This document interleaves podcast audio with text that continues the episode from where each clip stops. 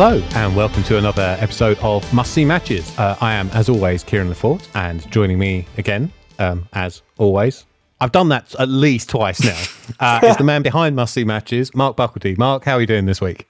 Uh, I'm good for the introduction. Excellent. Good.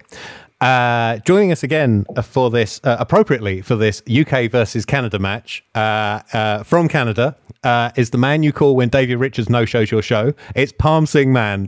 Uh, Parm, how you doing?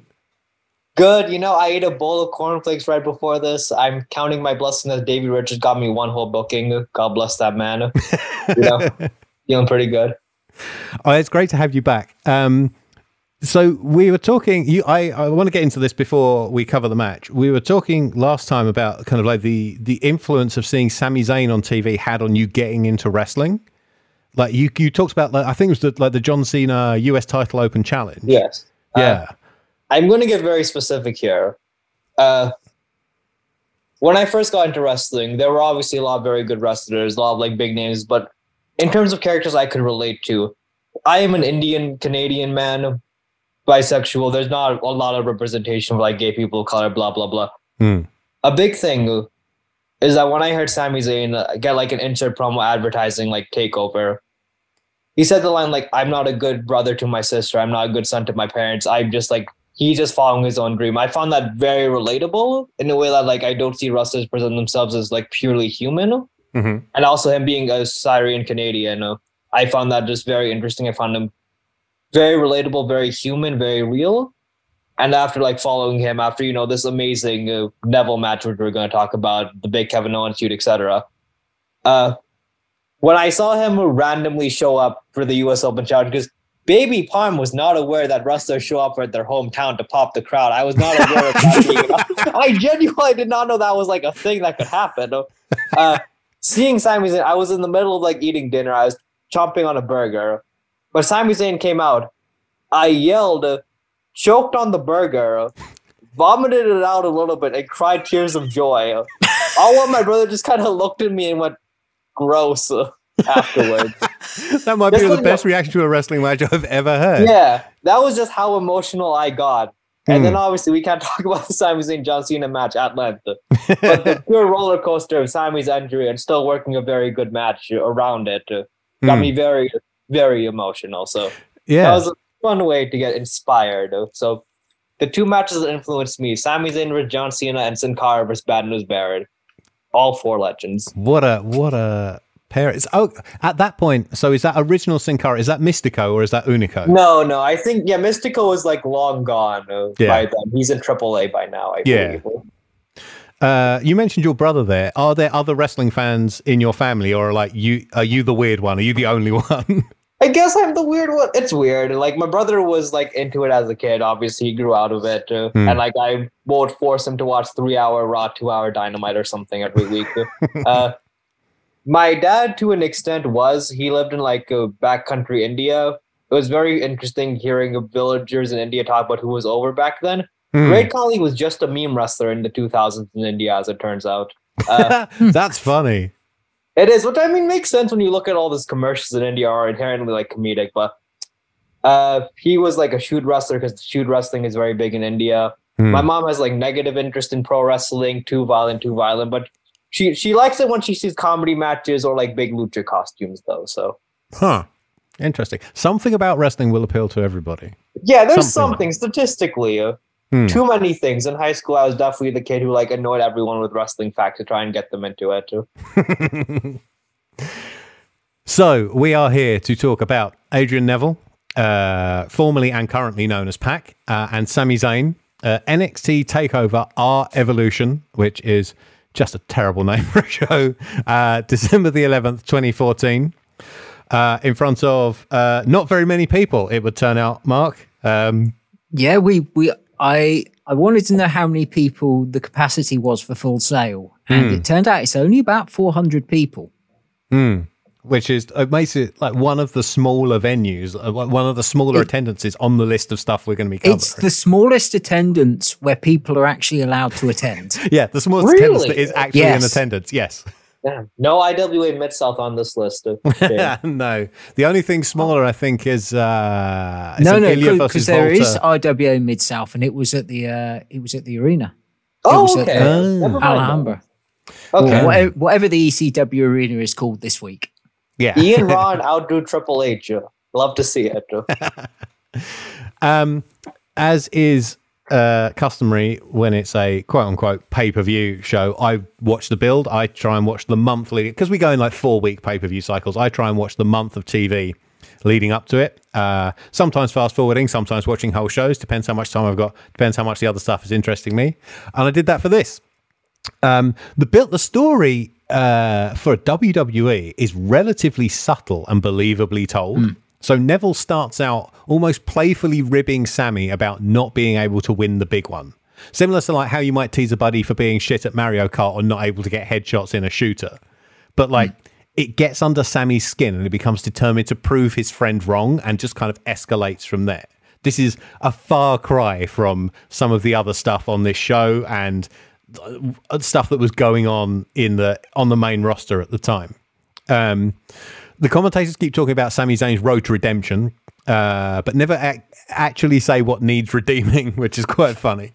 Uh, so, oh, this is uh, November the 6th TV show. Uh, Sammy has already beaten Tyson Kidd and Titan O'Neil on this. Uh, Titan O'Neil? That would have been a good name. That would have been a really good name. Titus O'Neil. um, yeah, maybe he should have disappeared under the ring at the Greatest Royal Rumble and come out the other side as Titan O'Neil. Um, uh, on this show, Sammy beats Tyler Breeze in a nice little TV match. Maybe he's just working his way through guys with T names. Uh, he kicks out of the supermodel kick and wins wins with a Helluva Kick. Uh, Renee Young is there. Um, now, Mrs. Moxley, Renee, I can't remember what her her actual name would probably be good now, wouldn't it? I can't remember what her what's her real name. Paquette. Renee Paquette. That's right. Yeah, she's got. Yeah, no, she's Renee Young, Moxley, Ambrose, uh, Paquette Young.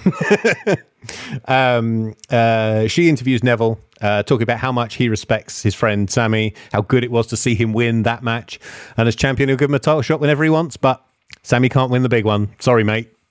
Uh, Renee interviews Sammy, and he talks about a, great exchange. He talks about feeling like the Count of Monte Cristo, and she's like, "I don't know what that is. I've never read that." um, uh, he's talking about, you know, he's he feels like he's out of prison. He's taking out the roadblock blocks that have stood in his way in the past, and he's ready for his title match next week. So Renee trots off to see Mr. Regal uh, using a microphone that is cranked way up too high and blew out my speakers, uh, and he confirms that the match is indeed on next week. Next week, November the 13th, uh, we get interviews with Sammy and Neville, and it's not Renee, it's a, I call, someone I called a tiny, cute, but charisma free girl who just uses the line, my guest at this time, as is standard in WWE interviews. Not a patch on Renee, who actually sounded like an actual interviewer. Interviews both of them separately. Sammy says he feels like tonight is different, it's his time, uh, and Neville again puts Sammy over, but says he can't win the big one. Um, this is actually a hell of an episode because you get um, uh, Justin Gabriel and Tyson Kidd against uh, Hideo Itami, now now and formerly Kenta, uh, and the in-ring debut of Finn Balor as a match, as a tag match, which is pretty good, uh, and a really good Lucha Dragons versus Blake and Murphy match, and then the main event, Adrian Neville versus Sami Zayn.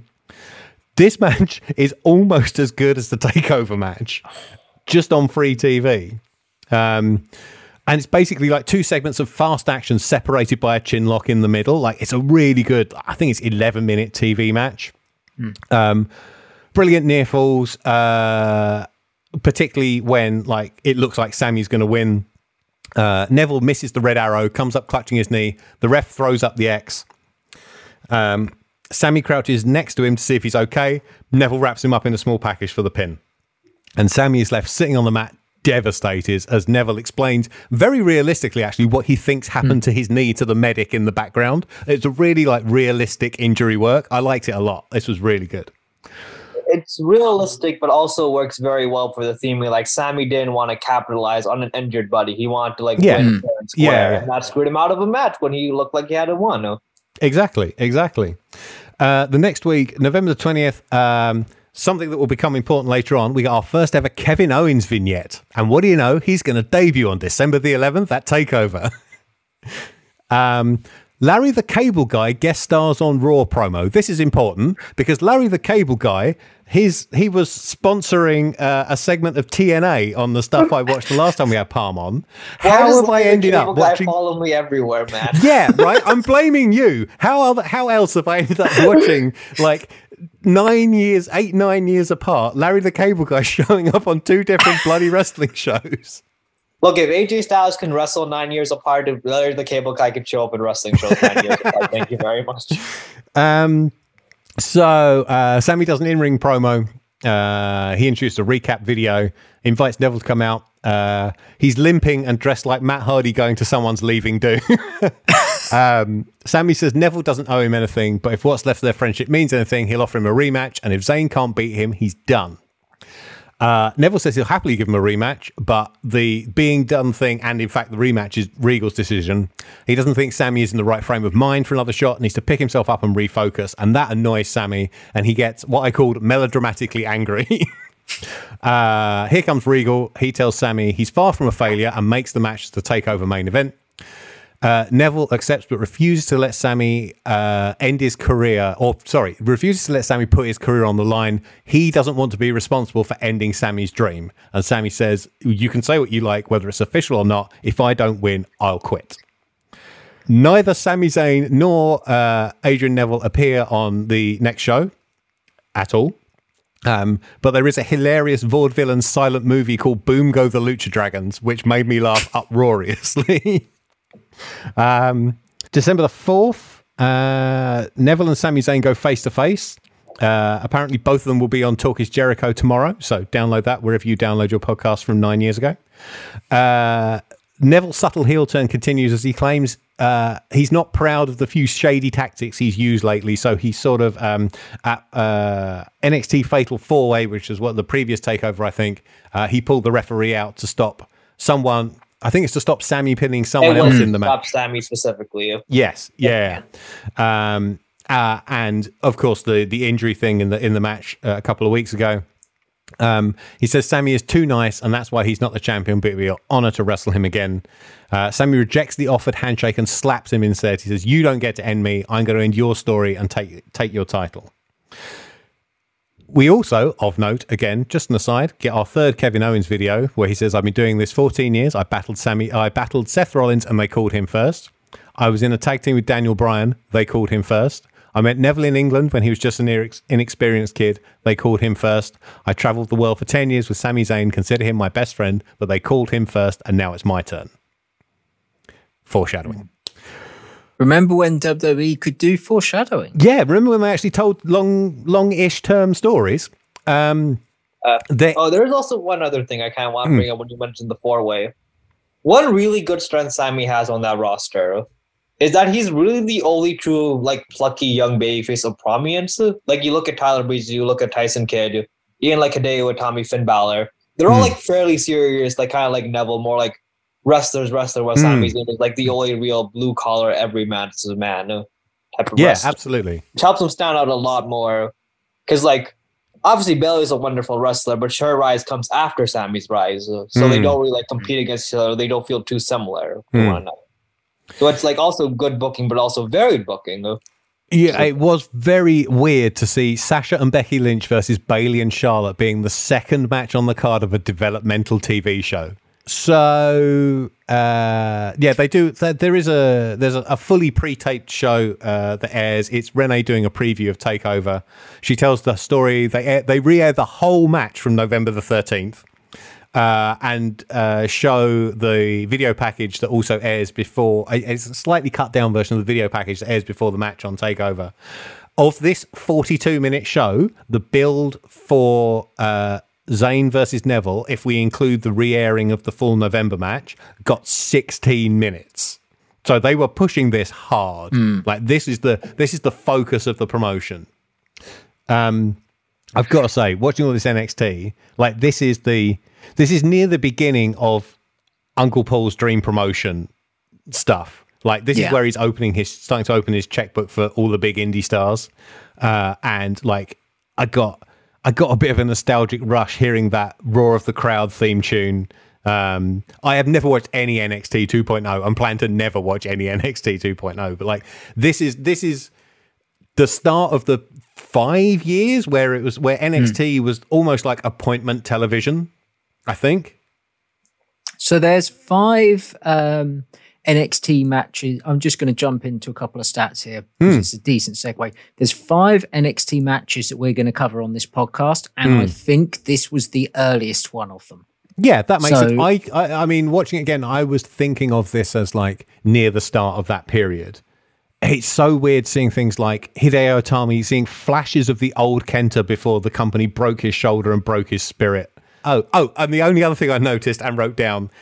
So the opening titles of the show is all like you know fast cut um, wrestler stuff, and they've got uh, they've got an oval, a grungy overlay, and everything's kind of tinted like black and gold. Um, in the editing process, they have used post production techniques to make the ears of um, the particularly prominent ears of one of the Ascension waggle like they're being flapped in a high wind. I'd never noticed it before, and I really hope he never noticed it. It's like it's so disrespectful to this poor man. I want to go back now and try and find this. I didn't even know that was like. it's so fu- I mean, I could be making up. I could be miss seeing it, but it looks for all the world like his ears are, are, are- flapping in a non-existent wind. Also, uh, fun fact uh, to bring up TNA again. One hmm. of the Ascension was like an Irish river dancer gimmick who got squashed by Jeff Jarrett on an Impact, which they then re-aired the squash the next week.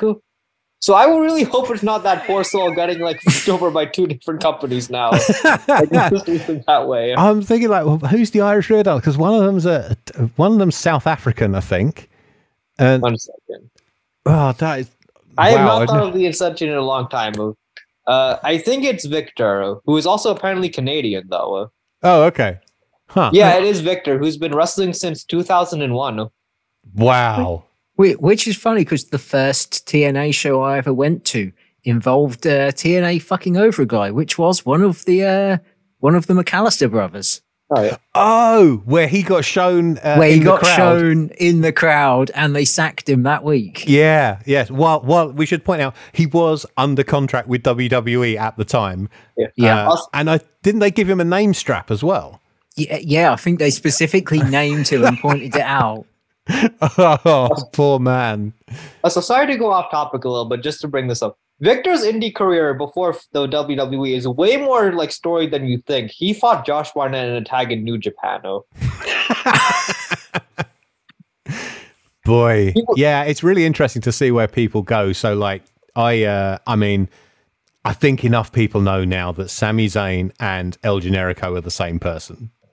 What? Oh no! Breaking news. Um, and I was kind of looking back through his his career on Cage Match for for for this show, and I clicked on there, there's a, a drop down you can that just brings you can click that, that, that brings up the uh, the full list of promotions they've worked for that are, have a listing on Cage Match. His goes on forever. He has worked for everybody from tiny things that you've never heard of all the way up to working at WrestleMania. It's like his career is is mad. Should we talk about this match? Shall we get a little bit of stats in first? Sorry. Go for it. Um, so as I've mentioned, uh, we've got five NXT matches uh, that we'll be covering on the podcast. During the process of the nominations, 25 NXT matches were nominated. So we got a, a good chunk there. Hmm. Um, Neville or Pac, however you want to call him, uh, he has two matches that we'll cover on this podcast. Mm-hmm. The other The one other, I know a- what the other one is, and it's very different to this. it's match. very different to this. Um, uh, so Neville got four matches nominated, while Sammy has two matches that we'll cover on this podcast. He has 12 matches uh, that were nominated, and of those, seven involved Kevin Steen in the ring. Were they all as Sami Zayn, or did El Generico get nominations? Uh, there were four Sami Zayn and eight El Generico. Interesting. I should have known that by the, by the, you saying Kevin Steen was involved rather than saying Kevin Owens was involved. Yeah, my right, my notes did say Kevin Steen, and fact that no one will care about except me. Uh, Pac was on the first show that I ever saw live, and Generico was on the third and fourth shows I ever saw live. That's pretty cool, honestly. Yeah, Right. my, my first show was in the UK, and my next five were in the USA. And for this weirdly enough, my first indie show was in England uh, before I went to Vancouver show, just because Oh, I was in England when Progress was happening. uh. okay. oh wow. Actually, my second show I think was like in Seattle, actually. So I didn't go to a Vancouver wrestling show for like a while, if I'm being Hmm. honest. Too. My weird uh, country slash show fact is I've only ever seen one show in the US, and it's not a WrestleMania, and it's not a Royal Rumble, it's not a SummerSlam. It was a Chikara show in a community center on a housing estate in North New York. And I almost didn't get in because they had more people in the queue than they had seats in the venue. And they heard my English accent and figured I'd come a long way, so they let me in. I got to see Eddie Kingston wrestle for nine seconds because that's how long his match went. Similar scenario. I was late to the Progress show, uh, so I ended up losing my seats because they just gave the seats to someone else. God Hmm. bless. Uh, I also did miss Tyler Bates' match, so I just awkwardly ran into him in the hallway, like, and he was coming out after his match. And we just kind of like, uh, hi, hello, awkwardly to each other. So, December the scrolls up 11th, 2014. Uh, we are not, it's not the age of the takeover where they're in taking over, if you like, uh, large buildings. We are in uh, Full Sail University in front of uh, not very many people, as we mentioned earlier. They are very loud. the dynamic is very interesting. So it's not to the same degree by any means, but it put me in mind of uh, the Chigusa Nagayo versus Dump Matsumoto match we covered. This crowd are 100% behind Sami Zayn. Nobody wants to see Adrian Neville win.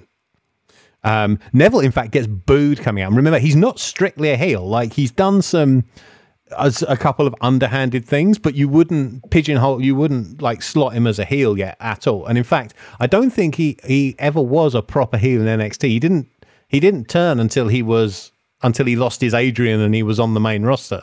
yeah, it was his cruiserweight title run where he went full heel uh, against babyface Angelo Amore, I think. Yeah, Lose a name, gain an attitude. Exactly, exactly. Yeah, it was like he had like an extra strong coffee one morning, and like that was that was the point where people realized what a personality there was inside this this man. A lot of us had thought were very quiet. So I worked shows with him in. I say worked like I wasn't a wrestler. I produced the television uh, and, and filmed the matches, and so like you'd hang around, and you'd talk, you'd talk to wrestlers and such, and like he was he was such a quiet guy in like 2006 2007 um and like that Pac and the Pac you see now on dynamite are two very very different people. It's it's amazing to see how he's how he's changed. Well, when Pac did a, a double shot uh, in Ring of Honor, basically which is Ring of Honor US tryout after he'd done two UK shows.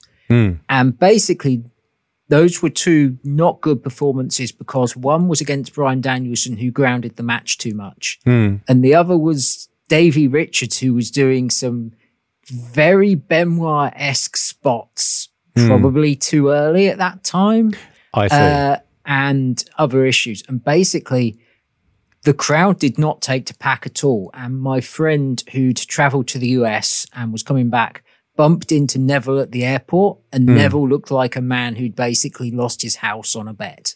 wow He was like mortified. He was like, in his mind, it was like, I've fucked it. I'm, I've lost that opportunity. I'm not. which is get which is book." really interesting. So I was recently uh, on GCP and reviewed one of the UK shows, and on that show is Pac versus Roderick Strong, easily the match of the night. Like you can see like what everybody saw in Pac at the time. Wa- was that the first of the two shows that the first of the two Liverpool shows, yeah. That was my first ever wrestling show. it all comes full circle. Uh, so at the beginning of this match, we get what you might think if you don't listen very carefully is a dueling chant, but if you listen to it, it's actually "Let's go, Sammy." Neville sucks. A, a dueling chant entirely for one person. Uh, Neville is out here in his Pokeball trunks. I noted. Uh, I wondered if he did catch them all. Um, uh, the, uh, we should also note this is the NXT commentary debut of Corey Graves. Uh, former NXT Tag Team Championship partner with Pac, uh, with Adrian Neville. I'm going to keep doing that. I had to go back and remove all mentions of Pac in my notes and change them to Neville because I he's not Adrian Neville, he's Pac. Um, uh, almost his first line in this match is how Neville needs to treat this like a football match, like he's Newcastle going to play Sunderland. And I'll leave that to people better versed in, in soccer ball than I to unpick. That that is actually so correct that he actually must have googled that or just, you know, had a chat to Pac. or had a chat to Pac. Yeah. But, um, also, one thing I'm going to say about this commentary: I know there's three commentators, but at points I swear there's only two voices between yeah, them. two of the, I don't know who they are, but two of the voices at that desk sound exactly the same. Yeah. One second. I I had this. I'm just gonna check this out real quick just to figure it out. Please give me a second. Give me a second. Give me a You- sec. you- Well, You're one's Alex what- Riley. I was going to say, you're going to look Alex up what a Riley- Sunderland is. Rich Brennan oh, and Corey Graves. oh. Ah, is Rich Brennan Rich Bocchini? I'm going to Google this now too because he. Ah, this is a- great. I love having Parm on the show. He can come back. Uh, he doesn't seem to have a Wikipedia page though, which is Oh. worrying. Even his pro wrestling wiki page very blank. oh. yeah, it's it's the same guy. Yeah, it's the same guy. So the guy we now know as Rich Bocchini uh, is, uh, used to be Rich Brennan in uh, in WWE. There we go. Nobody gets to keep their name unless they're Brock Lesnar. Uh, so we got a wrestling match to talk about, and they actually start out with wrestling holds, reversals, and what I really liked was they were both struggling for it. So they're both believably fighting to get their opponent into a hold or to get themselves out of one. Something that like became a lost art almost. They're not doing complicated stuff. It's just hammerlocks and headlocks, but like they're they're both they're making them mean something by going for them and and and cinching them in tight when they get them as well. Like not only are they like very tight, it's very fast paced but very simple thing. So it feels like they've mastered these headlock takeovers. It feels Hmm. like they're two masters trying to go out and like slowly edge the other one uh, and take Hmm. advantage. One really subtle thing I like with these opening exchanges uh, is that whenever Neville takes over Sammy, Sammy has to stumble just a teeny tiny bit to take over. But when Hmm. Sammy, when Neville reverses, he hits like a perfectly clean kip up. Like Hmm. Neville is like always standing perfectly after hitting a kip up or like a perfect dodge. While Hmm. Sammy has to do just one extra roll to do the same thing. Very subtle, but nice ways to establish that Neville is like the purely more athletic of the two. Yeah, he's. Um, I think it also establishes that he is running. I can't think of any better way to put it. He is running on technique, of this, and Sammy is running more on emotion. Yeah, Because this whole thing- technique, yeah. Exactly. This whole thing is about uh, the whole match. The whole story is about Sami Zayn's confidence and his self belief. Um, so I did notice when they picked up the pace, surprisingly, Zayn gets the upper hand, coming out uh, uh, on top of a rope running spot with a quebradora and then an Arabian moonsault to the floor. I noticed whenever Neville cut Sammy off, it was by taking his way, taking away his space and his momentum, and it's nothing flashy. Like it's uppercuts, forearms, knee hmm. drops, face locks, chin locks. I mean, he does a drop kick off the middle rope at some point, but it's none of the it's none of what you would think of as Neville slash Pac offense. It's it's simple wrestling stuff and simple striking stuff. the opening of this match basically cements to both the the normal fans and fans that are paying attention that these are two very good professional wrestlers in hmm. terms of technique, in terms of skill. They hmm. they're the guys that have gone through the miles and know what they're doing and know how to do it. Hmm. Also, as a very minor thing, and this is the wrestler brain, uh, Adrian Neville hitting those off the second rope drop kicks. Loki, incredibly dangerous move to hit, as it turns out, because you need to both perfectly time the drop kick, and also you're just taking a full flat back bump. So when I see Neville hitting this, I'm just thinking, oh, this fucking asshole casually hitting this incredibly dangerous move perfectly to take over. He just Uh, hits it is, over uh, and over again because he's just that agile and athletic and confident in himself. Well, uh, Sammy has to do this full Arabian moonsault shit just to take over and get his own advantage. I, I'm taking it from that. That's not part of your regular repertoire. Then the the middle rope flat back drop kick. I tried once. I both the drop kick hit too low and I hit someone in the waist, and then I learned the bump is not fun. No? Okay. Nothing but respect to anyone who can do it, but holy shit, that's a very difficult move. anything can take anyone can take anything from this podcast. The missile drop kicks, the springboard, or the second row missile drop kick. Incredibly impressive move, as it turns out. Mm. I'm gonna so, I'm gonna uh, go off on a little bit of a tangent here. What are your least favorite moves to take? It's less least favorite moves to take and more least favorite people to take it from. yeah, that makes sense. Like, because like bridging suplexes, power bombs, whatever. I've done the same to other people. Mm. Uh, I'm actually trying to think. Oh, give me a second. I'm actually going to have to th- sit on this. I've never thought, okay. thought that through so much. Okay, maybe we can explore this another time. Yeah, I think I, am surrounded by too many genuinely talented professional wrestlers at the Lionsgate Dojo, and I trust them all. Unfortunately, that is a great way to be. That is a great mm. way to be, I think. Yeah, our coaches are all wonderful people who train people really well. Hate to see it. uh, so back to our two very well trained uh, wrestlers in this match. Uh, they foil each other's dives, uh, but Sami hits a big flip dive, bringing his confidence back, and he gets a, a, two off a big top rope crossbody in what I originally wrote as spot of the match, but then there's stuff later that makes me wonder. Neville goes for the Rey Mysterio cartwheel into spinning oh, Hurricane yes. Rana, but Sami counters it perfectly into a Blue Thunder bomb for a great near fall. Um, Neville cuts him off again, and again, nothing flashy. It's a jawbreaker. Um, and then gets two off that whipping German suplex out of the ropes that I always pop for. One of my favorite spots. Uh, and I get annoyed when I see other people do it because I'm like, no, it's a Pac move. um, uh, Zayn gets the knees up on a red arrow, locks in Koji clutch. Crowd are going bonkers.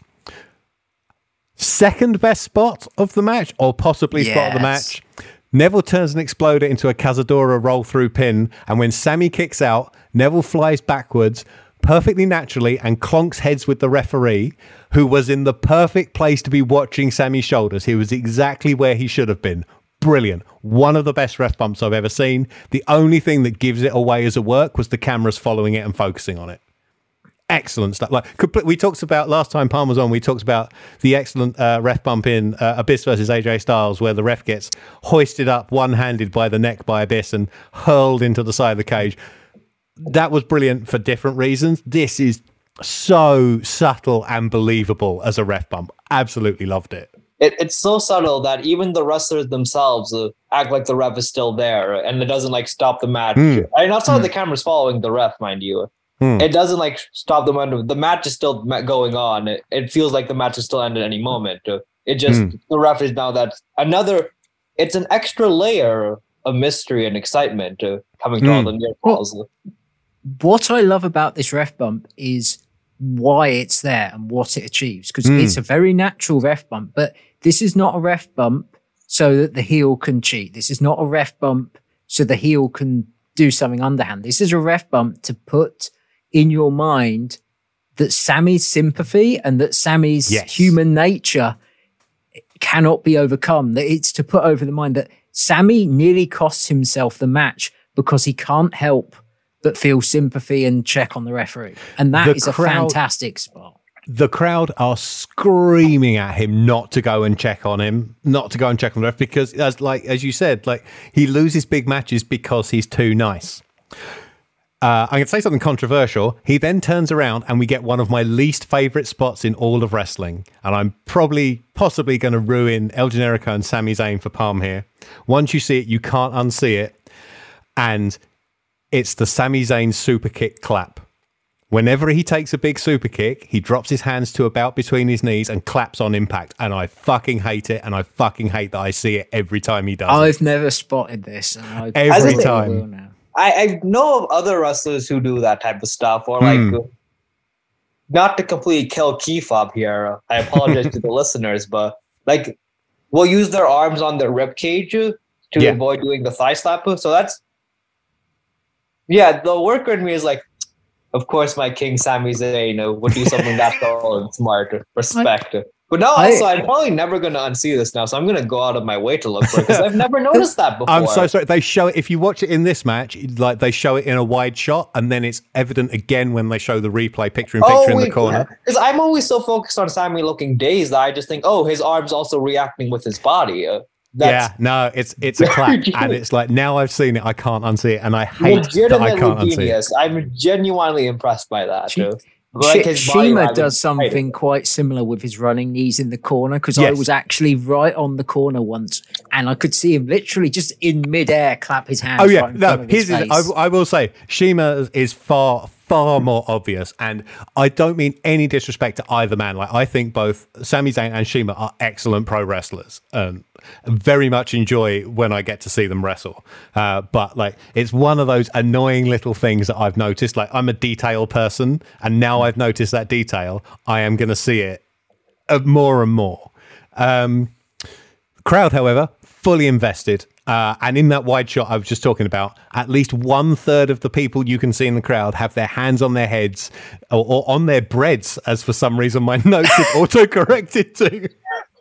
Um, and they think he's made a huge mistake and he's just got rocked.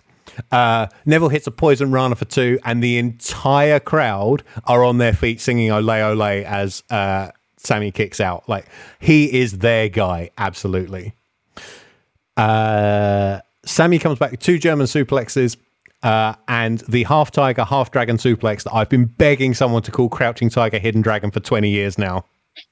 Neville rolls out the ring to avoid the Helluva Kick, right into place for one of my favorite Sami Zayn moves, which is the through the turnbuckles DDT. It's so clean. I don't think I've ever seen anybody else do it. It's like it's his signature move, and he like I've only ever seen it go wrong once. I think it's such a great idea. I yeah, I've only close thing I've seen is obviously the belly drop kick, uh, and also like people who dive from the apron over the corners type stuff. Mm. Those are dive. Those are very. Yeah, those are like much more generic. While that DDT is much more a specific like a comeback move. You can Yeah, yeah. So if, if, people, if people don't know what we're talking about, he he runs the full length of one uh, side of the ring on the floor, dives across the corner, like between the the bottom and middle turnbuckle, and hooks his opponent, who is on that perpendicular side, for a spinning DDT. It's so good. the body control needed is just like you've got to get it just right. So back inside, Sami winds up for the Helluva Kick and hits it, but Neville has also pulled the referee into the way, uh, and they cut the camera right at that moment. So it's like, did he or didn't he? Like, if you look close enough, you can see he's got hold of the referee's wrist, uh, and so the referee gets an elbow to the back of the head at the same time. Not quite as good as the first ref, ref bump. Uh, Sami tends to him and has a look on his face like, "Can my luck get any worse?" Uh, while behind his back, Neville has come back into the ring with a title belt, and Zayn boots him in the face, knocking him down and disarming him.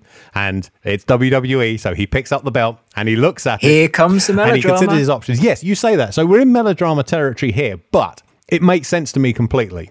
Hitting Neville with the belt would show that killer instinct he keeps getting told he lacks. It would guarantee him the win, and crucially, it would save his career that he himself, without any prompting, put on the line. It would get him out of a lot of a lot of problems. But he'd also be cheating himself. And this, as I said, this whole thing is about his self belief and his self confidence. And using that weapon as a shortcut proves nothing, and it would just be a hollow victory. The other thing is, this is kind of earned melodrama because with the month of build up and build up uh, with the short TV matches, we don't really see uh, this type of stuff even before in NXT. Uh.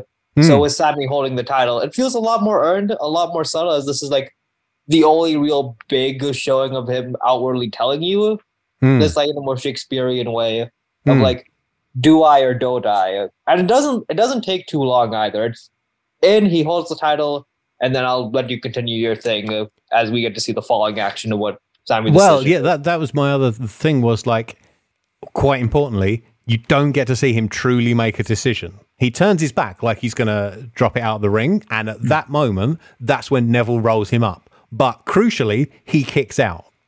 And as he does so, the funniest moment of the match occurs. He rolls away across the mat and accidentally kicks the poor referee right in the eye. I did not spot this. No, so this ref had two planned and one unplanned shot in this. Um, Neville rushes at him, but Sami explodes him into the corner. Uh, we get a close up of his his "This is my moment" face.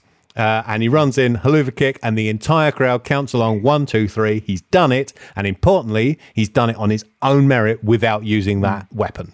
I love the way they build up all the near falls. Mm. Like they have one thing happen, then they're like, pause for a second.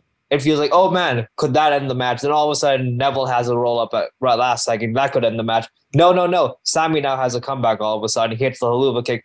But the ref's down, so now we have some drama. Hmm. And now Neville can actually get his ref bump in. And now he has all the excuses. This is the one thing that could kill Sami.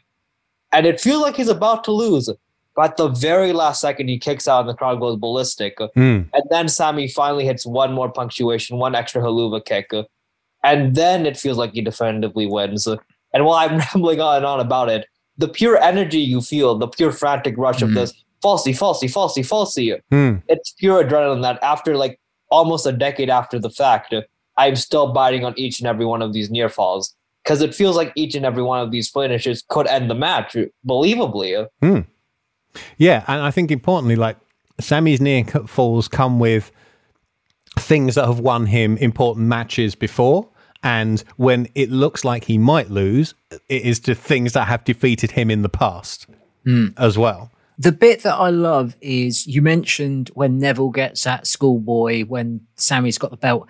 The crowd were literally screaming before Neville got there. The Yeah. crowd could see it, and Yeah. and it's like the crowd reaction to like they're trying to almost like panto he's behind you kind of element as, as it comes in and i'm sure we'll both touch on it at the end the crowd really helped this is a fantastic match the crowd helped elevate it Oh, just yeah, having it, such like- investment In a vacuum, it would have been a good match, but like we're in front of 450 people, as I said, all of whom wanted Sami Zayn to win. Like it, that, that elevates it completely. Um, uh, 4.75 stars from uh, Dave Meltzer and 9.52 on Cage Match. Um, I know you have your your your theories on Cage Match overrating, Parm. Uh, I was also going to joke, I still think that's too low from Cage Match. It even. This is excellent, but these two have always been great together. This is by nowhere near like their first match. Um, I was there live for at least two in the UK, which were fantastic stuff. Um, and then they would do, they did a ton of house show stuff together. They did a ton of TV matches together. Um, in fact, they rematched this the next night uh, to air on TV a month later. So they did televised title matches in November, December, and January and finished up December by doing NXT title matches on main roster house shows, including the annual December 26th in Madison Square Garden. We should also mention, after we talked about foreshadowing earlier on, the entire locker room empties to congratulate Sami, including his lifelong best friend, Kevin Owens, who made his debut and got his nose smashed against CJ Parker in the opener. CJ Parker is now Juice Robinson for anybody who was unaware. We get 10, mi- 10 full minutes of celebration. They really let it sink in. Like they really make it a big moment. And then we get an all timer angle that I remembered all of to this day, despite the version I have of this match cutting it off. Owens and Zayn walk away from the ring together. The copyright notice fades up. The copyright notice fades out. And Owens turns and throws down Sami by the throat onto the ramp and power bombs him onto the apron, turning on the guy we have been told has been his best friend for over 10 years. Brilliant. Like, I mean, that should be taken outside of the match. Like, I mean, that would come on must see angles, I think, if we ever did that poll on Twitter. But i'm not like, running that bloody spreadsheet if we do no, we should absolutely not. Um, but like, yeah, it's the it's the icing on the cake. It's Sami's next next chapter, and it's he may have got what he wanted, but the worst thing he can imagine has now happened to him as well. And it's how you keep your heroes interesting. I think how you keep your baby faces interesting, and you know, give them antagonists that they need to that they need to overcome. Yeah, they finished one arc and we go straight to the next arc. Absolutely. And they do leave, like you said, with the 10 minutes of waiting and the logo fading in and out, which I thought was genius. Mm. You genuinely believe, uh, as like Sami and Owens are just shoulder and shoulder walking off together, like it's a happy ending for like all the indie wrestling fans who watch these men grow. Hmm. And then all of a sudden, oh, we're we're back at square one again. Good luck, Sami. It's like the logo fading up and out is as someone who previously professionally uh, produced, directed wrestling TV shows. It's one of the things, one of the tiny details I wish I'd thought of at the time. Because I love, I love when wrestling breaks its format like that. You set up a format and you you stick to that format, stick to that format, stick to that format, and then you break it and make it interesting. It's genius, but I'm also kind of glad it doesn't happen so often because I don't want it to like. This is really the only time I can think of it happening in a major company. So I'm kind Well, of they would do it again for they do it again for um, uh, Tommaso Ciampa and uh, Johnny Gargano, wouldn't they? They probably did. I have not revisited that feud since it's happened. No, No, which I mean that's I. fair enough. Honestly, that's another major feud that like deserves that type of stuff. So, Hmm. yeah, no, amazing angle. Amazing match. So I mean, we've I mean we've we've we've been through the match, uh, and uh, you are the man who put it uh, on his must see matches uh, list. Parm, uh, is, was there anything we didn't touch on that uh, was responsible for putting it on your list? No, you were very thorough, Kieran. yeah, I'm sorry about that. I need to be less thorough. no, no, I'm impressed by you and Mark because you both appreciate all the solidity, but you also acknowledge mechanically this match, just execution wise, is incredible. Just Oh, yeah. the first few minutes of chain alone uh, would be make this an incredible match. Uh, Then you get into like the very talented shine by Sami, uh, the more like the different energies from the two wrestlers with the more reckless, not desperate, but very like aggressive energy from Sami versus the more Yeah, it's like he was. This was the night where I mean, it's a it's a slightly odd phrase, but he was feeling his oats. He was like he was fully confident. Like this was his night. This was his. He was definitely going to win tonight, hmm. and you can kind of see you can see his confidence like breaking down when Neville like chops him down to the mat and starts putting him in chin locks and knee dropping him on the side of the head and stuff and like oh no my plan isn't going as it as I had hoped and you see him regain the confidence as the match goes on Yeah, the best thing about pro wrestling is when it feels real. And Yes. like previously, when I thought about the AJ Abyss match, I meant realizing mechanically Abyss feels like a real person wrestling a real match. Hmm. Here, these feel like real people who have hit the peak uh, of things like the average human being can't like wrestle. Hmm. They feel like real people in that they have motivation, they have humanity, they have. If they win or lose this match, they have to do something afterwards. They have a Hmm. day job, or not a day job, but they have a life the next day. It's not just they wrestle the match; it's out, Yeah. and you feel that emotion. So that's that's kind of mentioned on commentary, and I've got to say I hate it because how they talk about the performance center and how they passively, almost passively aggressively treat the wrestlers. It's they tell you how these guys have been all around the world and you know they've wrestled all over the place and they've had incredible matches against each other but the next day they're going to, uh, back to school to learn and i'm like what did the 10 years of doing the fucking job teach them the funny thing is, uh, I'm not. I guess it may be hypocritical for me as a wrestler to also say this about like other wrestlers. It's always funny when I see like more experienced dudes talk about their experience in the piece, and they're like, "All right, I'm back to doing right shoulder rolls, front rolls, back Mhm. rolls again." Uh, yeah, it's definitely interesting. It's. I'm not gonna lie. I watched this match on mute, partly because I. Not, I'm- not out of like aggressiveness. I remember enjoying NXT commentary well enough. i'm, It's I'm going to start so- watching them on mute once we get around to the Mauro Ranallo ones he's good for a while. he is for a while until he becomes he, until he's told to turn out to 11 and becomes a cartoon character and then he's insufferable Vancouver people like doing that. uh, Oh, I'm yeah? excited for when I I'm excited for when I reach that era of my career someday. Oh, interesting. We've caught you. Uh, we've caught you on the come up. We've caught you before you become a, a cartoon parody of yourself. Yes, I'm very excited though. Uh, I, I'll have cartoon physics too, hopefully. Awesome. Uh, but yeah, no, this match feels real. This match has stakes. This match mechanically is incredible. This match has been built up so well. I still buy it on every single near fall and finish. I think the character arc is beautiful. It's perfect TV wrestling. It's it's the obvious result, but the Hmm. obvious result is not a bad result.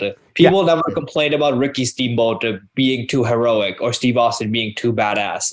This is Yeah. the correct result. There were Hmm. no, there were swerves in the sense there was conflict in the story, and that there was like big policies in the match, but they never tried to quote unquote swerve people or take people off guard up until the match had closure, and then we go in. Once everyone's satisfied, then we can add twist and turn and try and ruin Sami's day and get people invested again. It's Hmm. perfect pro wrestling, and sometimes it's hard to get perfect pro wrestling booking. Yeah, very often giving your fans exactly what they want is good booking, Yeah. uh, even if that's the most predictable thing in the world. And to be fair, I don't just mean giving fans what they want, but like presenting a good thing to the fans so they know they want it. Because I like I don't know, six months ago, I feel people would have been fine with like Pac retaining in like a vacuum if you see it on paper. Hmm. But they gave it the breadcrumbs to let them know, hey, don't you want the really yummy like extra buffet thing instead of the cheaper, lesser thing? they and they actually gave the nice, high quality meal afterward. They promised. That sounds so much more spiteful than I intended to. no, no, we I, we know what you mean. Uh, Mo, do you have anything else to add about this match? We've said uh, Sami Zayn spent so long of his career wrestling under a mask, which was, Hmm. in fact, actually mostly a mask that was ripped off of another Mexican wrestler's mask. Um, and he was a guy that always had that when he was under a mask, he was known for that um, expressive selling and he would use his body language very well to sell his character. And I think when people saw that he was losing the mask in NXT, I think there were people that had doubts about oh, there like, was there was definite discourse about how like how on earth is a WWE El Generico going to work? yeah. Particularly once they lost his mask, once he lost his mask and they gave him a different name. Yeah, and I have to say, for a guy that spent so long under a mask, one of Sami's strengths here is how good he was at using his face and that and and to sell because thi- this is Parm said it's a very good technical match. It's if you just had it without the uh, emotional notes, it's a very good match. But the emotional structure, the story that they're telling, the way that Sammy is emoting, the way that Neville does a decent job of his facial expressions as well. Hmm. It this is a match with layers, and and each layer makes it better. Yeah, and it plays into what we would discover are the strength of both of their characters. Like Neville slash Pac is much more interesting as a grumpy badass who can also fly, rather hmm. than just like a, a, bland flippy baby face. Uh, and as Parm mentioned, like uh, Sami has this I- incredible ability to connect with a crowd as a babyface. And as it turns out, he's also a pretty good heel. Um, so, like, I, I wanted to just sort of like run through the aftermath of this a little bit. Uh, I kind of thought like Neville losing the title would mean he was off to the main roster imminently. Uh, but he stuck around. He put over Finn Balor in the number one contenders tournament final and Kevin Owens on TV. Uh, according to Cage Match, he lost his uh, Andre the Giant Battle Royal qualifier tournament semi final to Hideo Itami two days before he won his first round match over Kalisto. So, uh, Time Warp Pro Wrestling strikes again. Uh, finally showed up on Raw minus Adrian the night after WrestleMania 31, uh, three and a half months after this match. Uh, Sami Zayn would lose the title uh, in his second televised defense. In fact, his second televised match uh, after winning this to Kevin Owens at the next takeover in February. Yeah. So they did the the Neville rematch tape the next night and aired in January. And then in February, they did another takeover uh, and he lost the title to Kevin Owens there. Also, Kevin Owens interfered in the Neville match, didn't he? Which led to like a Kevin Owens Neville like little mini, not mini feud, but that would have that would have that would have led to the match where uh, uh, Owens beat Neville, I guess, like pushing him into contendership status, as well as Yeah. having like the beef with Sami. Um, uh, he would start crossing over with the main roster in May, answering John Cena's US title open challenge, as we have uh, discussed. Uh, enters the 2016 Royal Rumble and properly lands uh, in on the main roster around March, April 2016 after his final two NXT matches, which are a 43 minute two out of three falls match with Samoa Joe that took up an entire episode of TV.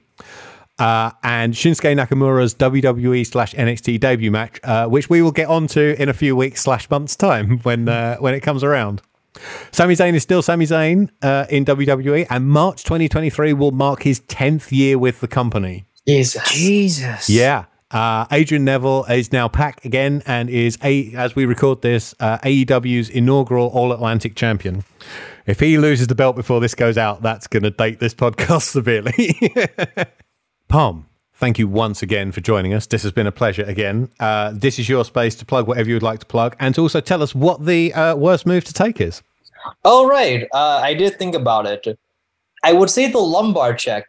Oh, yeah. Mostly because there's a process where someone has to learn to give a lumbar check, Hmm. which naturally you both have the awkwardness of getting used to flinging it and doing the motion. But also, I've under rotated while help while the dude was like practicing to go over it. So like I go rib into their knee, and that completely wins the dude. I got an apology, and I had with an exasperated breath went, "I'm good." Afterwards, Don't be bad.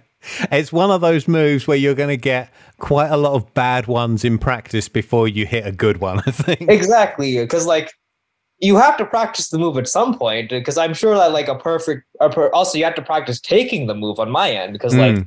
There's not a lot of moves that are like the lumbar check in terms of taking so i guess that would be like the worst i guess of everything so props to cedric alexander having such a fucking crisp and clean lumbar check on him he is very good at it for sure. Yes. uh, in terms of plugging my stuff, uh, obviously I will have either wrestled Travis Williams already, where I will ideally be NEW champion and be showing off that talent to everyone, and that match will be online for you to watch.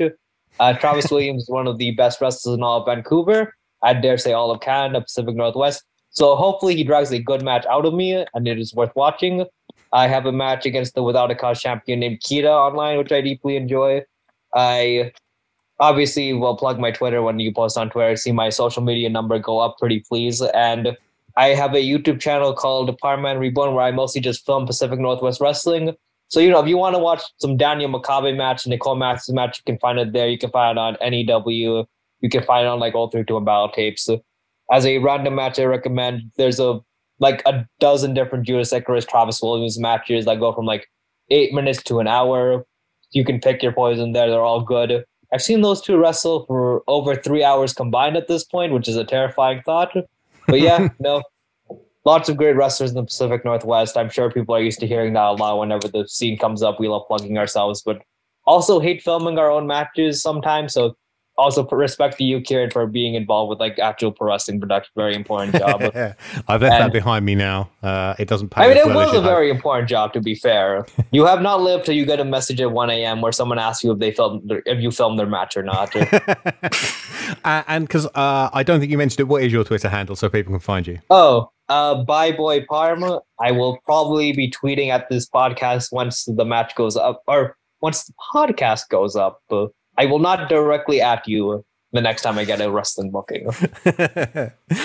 Thank you again. Cheers, bum. Uh, as for us, we are at Must See Matches on Twitter and hit linktr.ee slash must see matches to find all the ways to subscribe to this podcast, to find the full match list, and a whole load of other stuff. I am at Kieran Edits and Mark is at monkey underscore buckles. And next week, we're off to WrestleMania for Roman Reigns versus Brock Lesnar versus Seth Rollins at WrestleMania 31 from March the 29th, 2015. And accompanying us will be the one and only Matty Edwards. So make sure you come back for that. We'll see you then. Bye.